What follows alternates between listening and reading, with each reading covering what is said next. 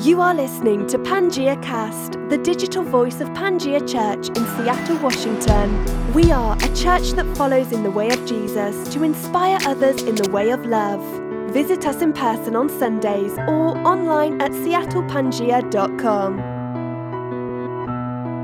Okay, my friends, I'm excited to step back into the series we started last time called Unstoppable, the kingdom of God in the book of Acts. So, what we're trying to do is we're trying to get a big picture of what happened after the resurrection.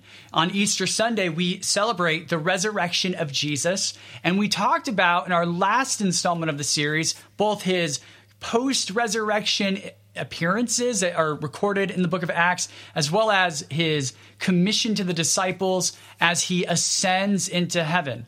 Now, we talked about that ascension as more of a not just sort of floating into the sky, but really taking his seat as the world's true king, the world's true Lord.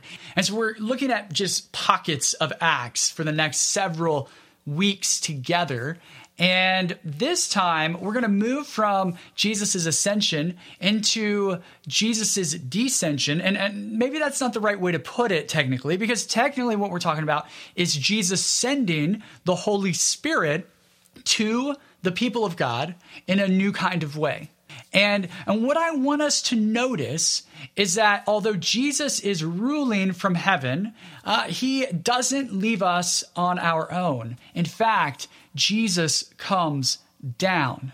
Now, there's a few things that are really important to note. When we talk about heaven coming down, this is a huge deal. We have to take into consideration that down language is pretty insufficient. The, the Bible really does use up and down language, but that's just the ancient understanding of cosmology of the day. Really, what we often see is that there's an interlocking reality where heavenly things and earthly things sometimes come into weird, strange contact. And when they do, we call those holy moments, right? And so, so this is what happens on this day called Pentecost for these Jewish followers of Jesus several days after the resurrection. Here's, here's something that's really important to also note. We're going to continue talking about the kingdom of God, but I, I, want you to remember what we talked about last time. When we're talking about the kingdom of God, we're talking about something that made sense to first century Jewish folks and those beyond Jewish um, identity because that's how the world was run. The world was a series of small kingdoms, and then at the time, at least where the Mediterranean was, was a bigger empire called the Roman Empire. And so the kingdom of God is what happens when those other kingdoms become less important and God's way of life becomes more important. And ultimately, what God desires is that God's way will be flooding the entire cosmos at some point in the future when Christ returns. But this is a kingdom of love, generosity, and justice, not a kingdom of patriarchy and oppression. And that's really important. And so, if kingdom language is hard for you, remember Jesus talks about parties, Jesus talks about banquets, Jesus talks about several other ways to understand what happens when God is in charge, when God is um, cultivating love amongst image bearers like you and I. And so that's what we're trying to trace. How did this um, movement of love start as the resurrection propelled it forward? Well, it starts in a lot of ways with Jesus ascending and the Holy Spirit coming down, if we could use that language, heaven and earth intersecting. I wanted to talk about this a little bit with you. And I, I remembered something that is always an interesting story for me when I was in college. I think I've shared this with some of you in the past, but it's it's really relevant today, I think, in a way, because I was in college and one of the things that I got to do for my grandparents who owned a um, broom and household cleaning supply factory, uh, they had me drive a truck like the one you're seeing here on the screen. Now, what was really cool about this big old diesel truck wasn't just that it rumbled and I felt kind of like a big deal when I drove it, um, but it carried supplies that I would take to Northern California that would then go throughout Northern California. I would take this truck up to an uncle and we would switch vehicles and I'd bring it back, probably about a two and a half hour drive each way. And so this is something I did for extra money during college And on one of those occasions, I had a buddy with me named Brad, and we were driving, and I did not pay attention to the gas, and it just ran out. And so we pulled off to the side of the road, and it was wild because here's the thing when a diesel runs out of fuel, it's really bad for the vehicle. It's a lot different than regular gasoline in that way. And so it ran out of fuel, and you couldn't simply just come with more diesel fuel and it would be all good. You actually had to do a couple of mechanical things, which I can't describe. Come on, really? That, that would make the truck work again. And so um, the first thing we had to do, though, was get pulled closer to safety. And so at one point, a CHP, a California patrol officer, sees us and has us pop it into neutral and literally pushes this massive truck with his front bumper which tells you a lot about those cars they drive and pushes us into a safer pocket of the highway. And then we're like, okay, what are we going to do? So we run into town. We literally run up the on ramp that was nearby and we find that next, like to the on ramp, oddly enough, about quarter mile maybe, there was a truck dealership that sold trucks like this. And so we went and said, Hey, we're desperate. Can you help us? And, and a guy actually came and gave us gas and fixed the mechanical issues. And it was so cool because at the end of that, he said, Look, you don't need to pay me for my time or for my fuel. I'm just happy to be able to help. I mean, what a gift. And you know what I remember from that time on the side of the road is we were out of fuel. Like we literally couldn't keep moving. And that's that's interesting when you think about the kingdom of God. You think about this movement of Jesus that we see in the Acts of the Apostles. It it had the fuel it needed to be propelled into the future. And that fuel was Jesus' own historical reality of resurrection paired with the sending of Jesus' Spirit, the Holy Spirit. Without that fuel, the movement would have been stunted. Without that fuel, this conviction that Jesus had actually raised from the dead and that the Spirit actually could empower people, the, the movement would have been an idea. But it doesn't stay an idea. And so Acts is the product of something that is bigger than an idea. It's not a new philosophy. Acts is the recorded story of what it's like when Jesus propels a movement and sends a spirit. What it ultimately is trying to do is give a historical basis for how the church evolved and moved after the Holy Spirit was sent. And so that's what we're going to start talking about today in Acts chapter 2. And so I want to jump into that. But before I do, I want to talk about this passage. It's a really important one from Jesus. Jesus has something to say. They're at a festival, it's getting close to the time he's going to be crucified. And he has something to say about the coming of the Spirit. And then we're going to jump into that story next. This is what he says in John. He says, on the last and most important day of the festival, Jesus stood up and shouted, All who are thirsty should come to me. All who believe in me should drink. As the scriptures said concerning me, rivers of living water will flow out from within him. Jesus said this concerning the Spirit. Those who believed in him would soon receive the Spirit, but they hadn't experienced the Spirit yet since Jesus had not yet been glorified. That's John chapter 7, uh, 37 through 39. So, so it's really important that we understand something. So even in John, um, the Holy Spirit is being referenced here as the one who is going to come once Jesus is glorified. This glorification, of course, has to do with his resurrection and ascension. And um, we kind of like have unpacked that already. And so John has that same narrative in mind. It's very fascinating how Matthew, Mark, Luke, and John, although sometimes telling the stories differently, have the same nuts and bolts, the same sort of framework for understanding who Jesus was and what he did and why it matters. And so it's really interesting that the Spirit here and in other places is equated with living water, this experience of water that is moving and fresh, just like a movement is moving and fresh. You don't just stop when you're baptized, but those waters propel you into a life of following Jesus. And so we get um, we get further into this, and we we just notice that water is an interesting analogy for the Spirit. I get thirsty. In fact, I have a cup right here of water in case during this message I have a sore throat, because that happens. And sometimes I just need a little, and maybe I do right now. Ah. Isn't it interesting? Some of you may have known someone who doesn't like water. Always interesting to me. That's a side note because I think water is like what we need to survive. But but here's what's really fascinating. Water is a life source and the spirit is equated with this life source. Kind of like losing gas on the freeway and not being able to move forward. Water is the life source that propels things into further life. It is essential to ecosystems and it is essential to our flourishing. No wonder the Spirit is compared to water.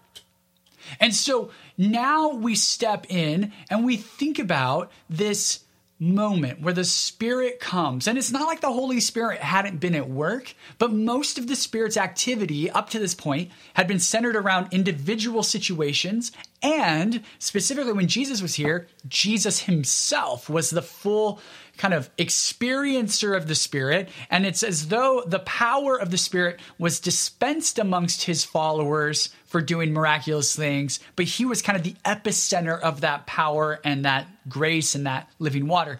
Now it's going to be dispersed all over the place. And so Acts chapter 2 starts out like this it says, When Pentecost day arrived, they were all together in one place. Suddenly, a sound from heaven, like the howling of a fierce wind, filled the entire house where they were sitting. They saw what seemed to be individual flames of fire alighting on each one of them. They were all filled with the Holy Spirit and began to speak in other languages as the Spirit enabled them to speak. I want to admit something to you. This passage is weird let's just call it what it is. Like, this is weird.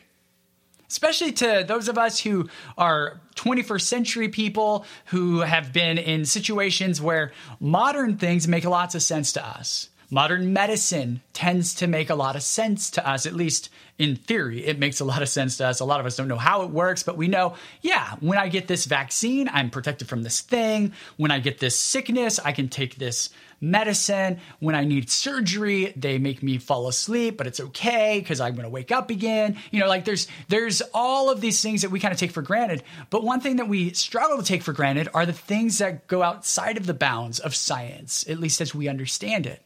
And this is one of those moments. I mean, what are tongues of fire and what is speaking in other tongues or languages? How does that work? Well, there's a lot there that I can't answer today, but I do think it's important that we talk about it a little bit. It's really a scene that is hard to imagine for many of us. It's hard to imagine. I mean, I don't know if there are literal pillars of fire that look like tongues sitting on each person. I, I, think it might be a way of saying it was so powerful that they just started saying stuff and it was like there was fire on them. There's something resting on them that enabled them to do it. Whether there were actual fires that looked like tongues, I don't know. Maybe. Maybe that's the best description the author could come up with from the stories and perhaps even seeing it in action. But what we do know is it's hard to imagine. What's even more mysterious is they start speaking in other languages. Now, here's what I want to invite you to consider if you believe in the resurrection, is this so far fetched? If you believe in the resurrection, could this be something that actually happened? That's really hard for me because I don't have a lot of categories within which to like consider that. And so there's moments where I'm like, yeah, this is a pretty cool story, but is it really relevant to my life? Well, I mean, perhaps. And one of the ways that we can talk about it is this is a very important moment.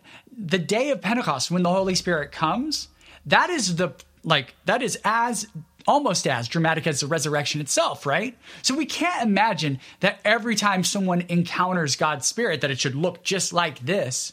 But this was a dramatic scene where these um, disciples of Jesus were able to speak the truth to other Jewish folks from all over the world. And by the way, Judaism is scattered all over the known world. And so uh, Hebrew is not like their first language at this time. And so they have all these other languages that are intuitive and they're hearing those languages. And it's like, what is going on? But the question is, can we trust that it is true? And then the next question is, why does it matter, of course? And we're going to try and process some of that. You know, this is something that happened to me this week. Uh, it was windy. I looked outside, and yes, some of you saw this on Instagram, and uh, it's it's my umbrella from my house. Yeah, somehow my umbrella, Mary Poppins, it went its way out of our table and flew into the perfect satellite dish position. Yeah, I know. Crazy. Also, next time we'll unravel it. It was one of this is actually a new umbrella we got, and so it just isn't part of our routine, and so we just kind of forgot. Thank God it didn't hurt property or people. But what I love about it is it looks like a satellite dish. And sometimes that's what we imagine, right? When it comes to the spiritual life and maybe this Pentecost scene, that we're all like kind of aiming satellite dishes up towards the heavens and hoping God will transmit signals to us. And and maybe that's a helpful metaphor in one way, but maybe in another way it's it's much more intimate than that. Maybe this is just one of those moments where the friendship of God is just overwhelming the disciples and they can't do anything but talk about it. It keeps going. So, this is verse 5 of chapter 2 of the Acts of the Apostles. It says this There were pious Jews from every nation under heaven living in Jerusalem. When they heard this sound, a crowd gathered. They were mystified because everyone heard them speaking in their native languages. They were all surprised and bewildered. Some asked each other, What does this mean? By the way, good question to ask. What does this mean? Because this is wild, right? Okay, verse 13. Others jeered at them, saying, They're full of new wine, or they're drunk, right? That's funny. I mean, I don't, I don't care who you are or where you're from. That's actually a pretty funny accusation. Have you ever seen someone acting silly and just thought to yourself, what have they been smoking? What have they been drinking? You know, these are jokes that we still make today. And we know that they're not actually intoxicated, but they're goofy in that moment or they're weird or silly in that moment. And I think it's good. I think it's okay to, to kind of notice that things are out of the ordinary. Now, here's what's fascinating. We could talk about intoxication then and now when it comes to Christianity and the spirit and these sorts of things. Let me think about this for a moment. You know, one thing that's really interesting to me is um, I went to a Bible college that on paper, now this wasn't the view of every professor, but on paper, they believed that the gifts of the Holy Spirit, these sort of miraculous things like speaking in tongues or languages, maybe you've heard of some of this. Uh, maybe it's brand new to you, by the way, and um, we'll, we'll talk more about it perhaps in another time. But, but you know, gifts like healing and all of these things that feel very supernatural. Uh, I, at this school, it was like, no, those things don't happen anymore. That was just for the age of the apostles. That was just to like set us up for when we would finally have the completed Bible. So we don't need these amazing, miraculous things anymore because we have the Bible, the greatest miracle besides the resurrection, essentially. Uh, I've never really been comfortable with that view. And by the time I was out of college, experience after experience challenged that view quite a bit. I've never been part of a church that called itself a Pentecostal church, but I, I definitely have had, personally, I believe, charismatic, to use that label, experiences with God that I have no other way to explain. You know, on the other end of the spectrum, it's very interesting because I struggle with this is sort of, you know, you start with very conservative churches and not all conservative churches, but it's a particular kind of conservative church that's like, no, that stuff doesn't happen anymore. Well, on the other end, it's people that um, struggle with the ideas of those conservative churches, some of them growing up in those environments and saying, no, that can't be real. But then coming full circle and saying, but this also feels really weird. So what do I do with that?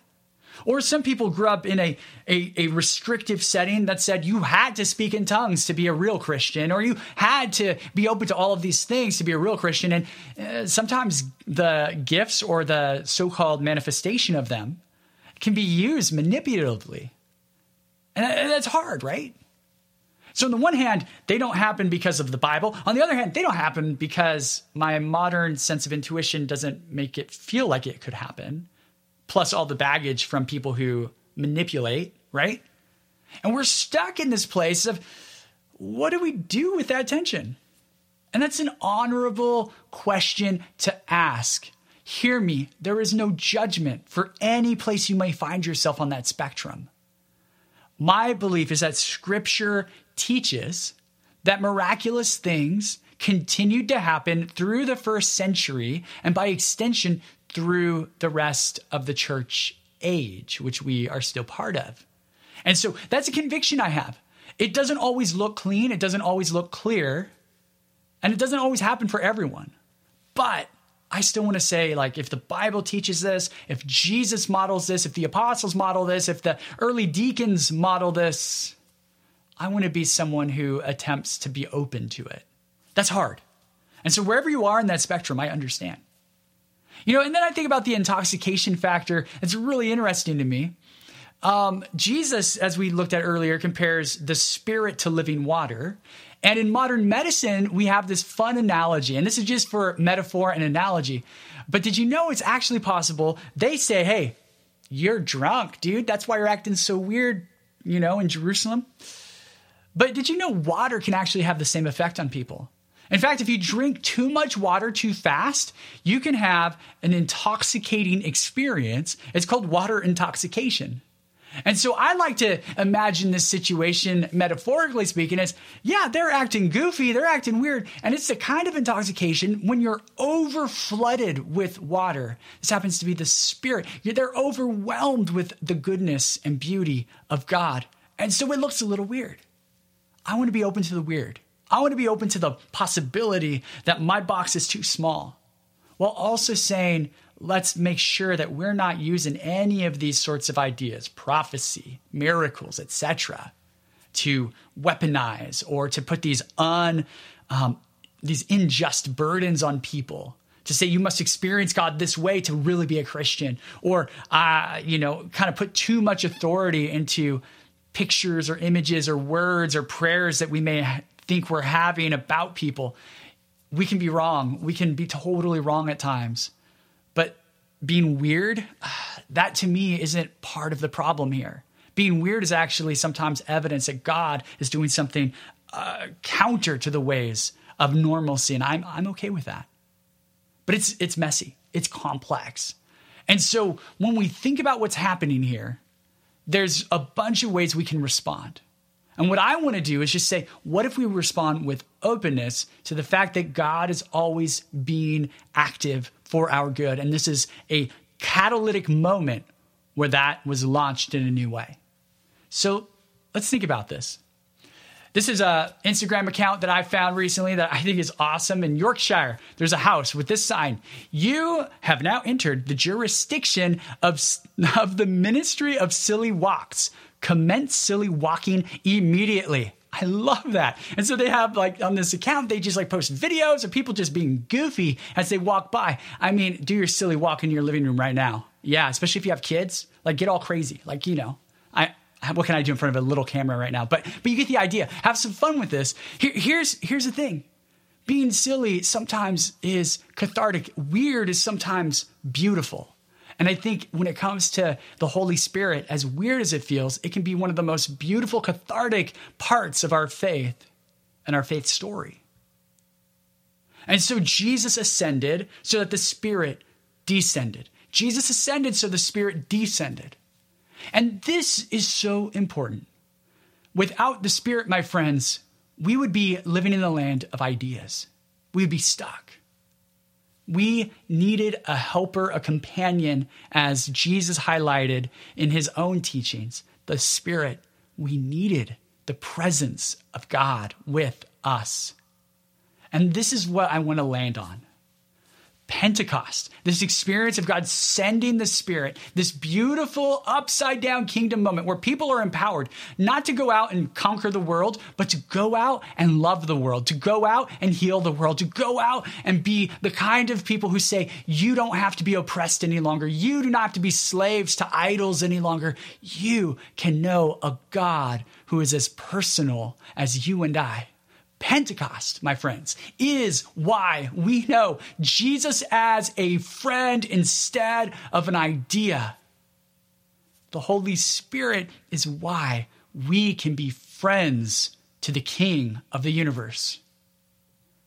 This is hard. I am someone who struggles with this all the time. I vacillate between ideas about God.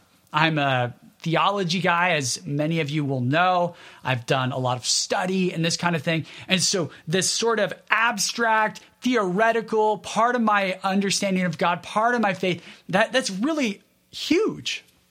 And I don't think it's wrong. I think it's actually part of how God wired me to connect with God. However, what I've found is if I put all of my eggs in that basket, I, I feel empty at the end. I feel kind of distant. I feel disconnected. And so I always have found myself coming back to this idea that all of that matters because God is my friend. All of that matters because the Spirit gives me access and friendship with Jesus. What do you need right now? What kind of friend do you need right now?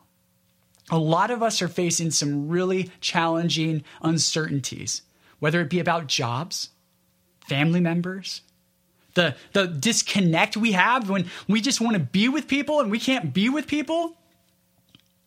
Jesus says, Be with me. The Spirit has opened the doors of the heavenly realms where Jesus doesn't just sit passively, but Jesus comes into our reality through the Spirit and says, Come be with me. Come rest in me. Come be my friend. I can't think of a greater moment in my own lifetime where a friend like Jesus makes so much sense. I can't. And I'm talking at a very superficial, like kind of personal level. Of course, we need Jesus as a friend during um, actual trauma and pain and all of that. And some of that is tied up in this situation for some people. But when it just comes to the day to day grind of life, right now, I, I, haven't figured out how to make this normative. But what I long for is to have a friend like Jesus. And my friends, the book of Acts says, because the Spirit does silly, surprising, weird things, you have access to that friend. You have access to that Jesus. And so, as we wrap up, I want to invite you to consider what patterns might open you up to greater friendship with Jesus during this season. Today, I shared on social media that the Pray As You Go app has been helpful for me, that the Dwell app, which is a Bible, um, immersive Bible experience where a voice will read scripture to you and there's music and background stuff, uh, that's been really helpful. I've been doing push ups. I've been jumping on my trampoline. I've been trying to just do things. But as I do them, ask the question um, how do I connect with Jesus through this? How is Jesus my friend? Because when we become better friends to Jesus, when we become great, more greatly aware of the fact that Jesus wants friendship with us, nothing else, nothing else can change our lives. Nothing else can change the world like that relationship. So, friends, I'm going to pause and pray, and I want to invite you to re examine if having a friend like Jesus during this season might be one of the most comforting, empowering sorts of things that you could explore. Perhaps it might even make your experience unstoppable as God shows you God's beautiful, loving kindness and friendship. Let me pray. So, Jesus, thank you that you are our friend. Thank you that the Holy Spirit is the pathway to connecting with you in such an intimate way. I pray for everyone who is um, watching and listening to my words that you would be gentle and kind, and that they would consider a new sort of openness to you. We don't know why certain miraculous things happen and certain other ones don't. But I do hope that we'll increase our knowledge and awareness of one of the greatest miracles you offer.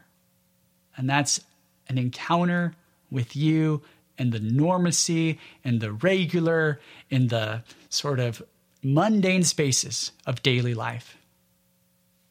Thank you that you are with us. Amen.